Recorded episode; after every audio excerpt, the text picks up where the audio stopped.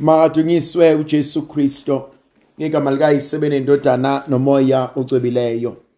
Musa wenkosi yethu uJesu Kristo uthando likaNkulunkulu uyise. Uzalwane ngomoya ocwebileyo makube kini nonke. Namhlanje ithandwa zami ngifisa sifunde encwadini kaExodus chapter 19 verses 1 to 20. Ngokwethwasa kwenyanga yesithathu abakwa-Israyeli bephumile eGibhithe bafika ehlane laseSinayi. Kwathi sebesukile eRifdim sebefike ehlane laseSinayi bagxumeka amathente abo ethafeni eliphansi kwentaba eSinayi inkosi yabisithi kuMose bheka ngiyeza kuwe ngefu elimnyama yikhona abantu bezozwa uma ngikhuluma nawe ukuze babe yilokhu bekholwa kuwe. uMose wayilandisa inkosi amazwi abantu. Inkosi yabisithi kuye hamba uye kubantu ubayale ukuba baxwaye okuzobangcolisa namhla nakusasa nokuba bageze izingubo zabo. Kuthi ngosuku lwesithathu babe sebezilungiselele. Ngoba ngosuku lwesithathu inkosi izokwehlela phezu kwentaba iSinayi ibonwe yibo bonke abantu.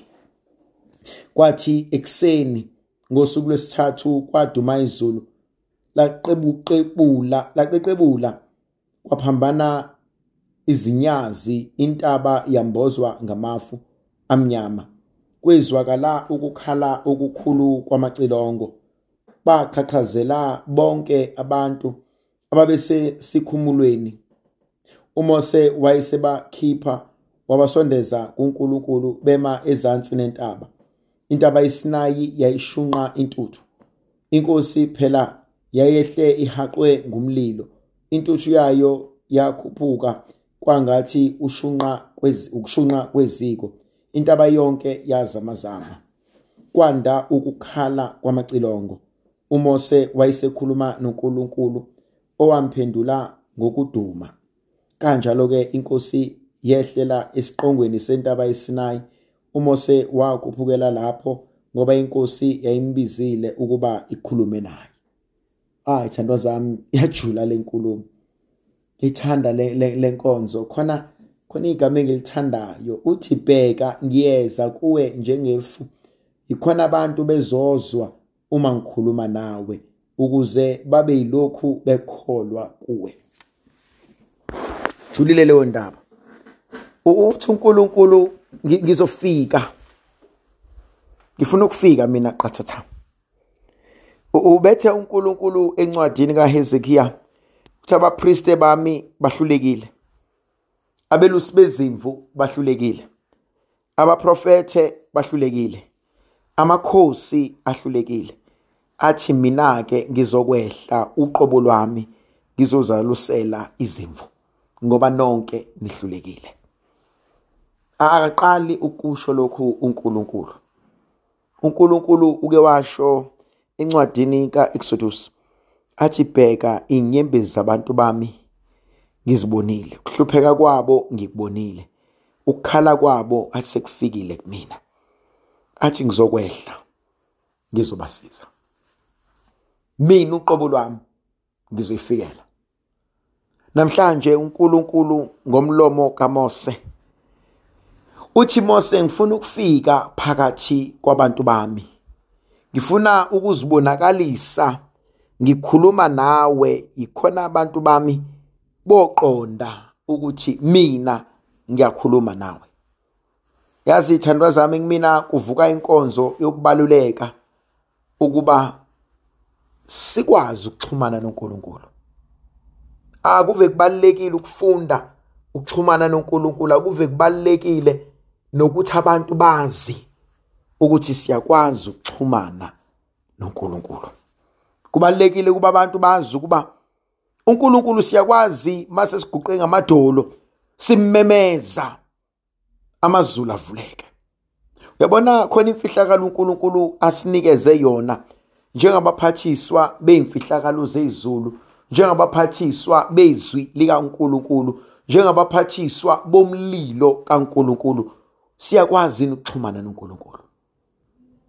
Akuve kulula ukukhuluma ngoNkulunkulu ofunde ngaye. Akuve kulula ukukhuluma ngoNkulunkulu ozwe ngaye. Akuve kulula ukukhuluma ngoNkulunkulu wobufakazi babanye abantu.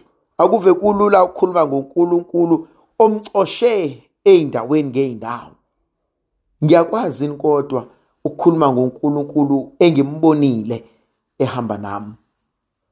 Engimaziyo ephakama izinto zingasenzeki. Engimaziyo ethembeka izinto sezingishaya. Ngiyakwazi ukuhlangana nalowo nkulunkulu? Ave balekile kumina lowo nkulunkulu empilweni yami ngoba lowo nkulunkulu kumina ungivezela ubukhulu bakhe ungivezela amandla akhe ukuthi inkosi ngikubonile empilweni yami. Ngikubonile ekuhlulekeni kwami. Ngikubonile osizini lwami. Ngikubonile ekuhluphekeni kwami. Kodwa ngikubonile uthembeka. Ngikubonile uhamba nami. Ngikubonile ungivezela iqiniso. Ngikubonile ungilwela nezitha zami. Uphi lo nkulunkulu owenza konke? Uphi lo nkulunkulu olungisa konke? Uphi lo nkulunkulu osilwelayo ethanda inkonzo. Esibili ayishoyo athi mase ngifikile athi ngiyakuhlala entabeni ngikumeme. Kodwa abantu bami mabahlanjululwe mabahambe basihlambulule insuku ezintathu kothi ngosuku lesithathu ngiyakufika ngime phakathi kwabo bezwe ngikhuluma nami. Balekile inkonzo yenhlambuluko kumina. Balekile inkonzo yokuhlanzeka. Balekile inkonzo yokukhucululwa. Balekile inkonzo yokuthi inkosi ngicela ungihlanze ngoba mina ngokwami ngingcolile. Kusho njalo ngelinye ilanga uIsaya uthi inkosi ihlambulula indebe zomlomo wami ngoba ngingumuntu ongcolileyo. Uthi nabantu ngithuma kubona bangcolile. Yazi ngale mlomo yethu kuningi esikwenzayo esikukhulumayo kodwa futhi sibuye siphathe nezwi likaNkuluNkulu. Ngale impilo zethu kuningi esikuphilayo nesikwenzayo kodwa futhi siphinde sithi singabantwana bakaNkuluNkulu. Kubalekile ukuba Nkosi ngihlambulule. Nkosi ngiphilise. Nkosi ngihlanze. Kukubalekile ukuba ngithi Nkosi kukona konke ukwehluleka kwami. Ngicela ukuhlanjululwa wena. Yazi umuntu okwazi ukuthatha inkonzo yenhlambuluko umuntu owaziyo ukuba angenzanga kahle. Umuntu owaziyo ukuba angikhulumanga kahle. Umuntu owaziyo ukuba hayi ingejile inkulumo yami lapha. Kodwa ngize ngikwazi ukubona ukuba inkulumo ingejile ngingakwazi ukwenza lokho ngenkonzo yokwehlela ngezansi ngenkonzo yentobeko ngenkonzo yokuvuma ukuthi Nkosi yami baba wami ngisize. Le nkonzo kumina ibaluleke ngendlela esimanga ngoba uma ngike ngayifunda uma ngike ngayinika uNkulunkulu uphelelisa konke. Yazi ziningi izinto ezonakalayo ngenxa yempakamo.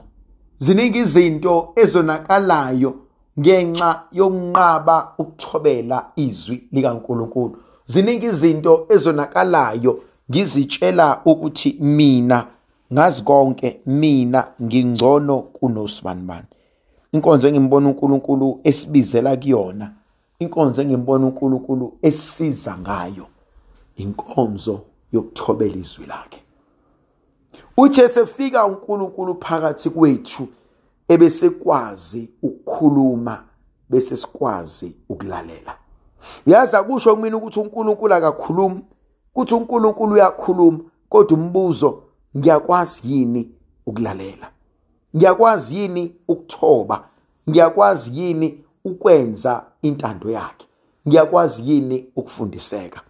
Ndlovukazi yezulu mayibe nathi uNkulunkulu somandla sibusise asivikele makasikhanyisela sinikeza amandla nomusa nothando lwakhe negrasiya lakhe lipheleliswe kuthini egama likayise benendodana nomoya ocwebileyo amen.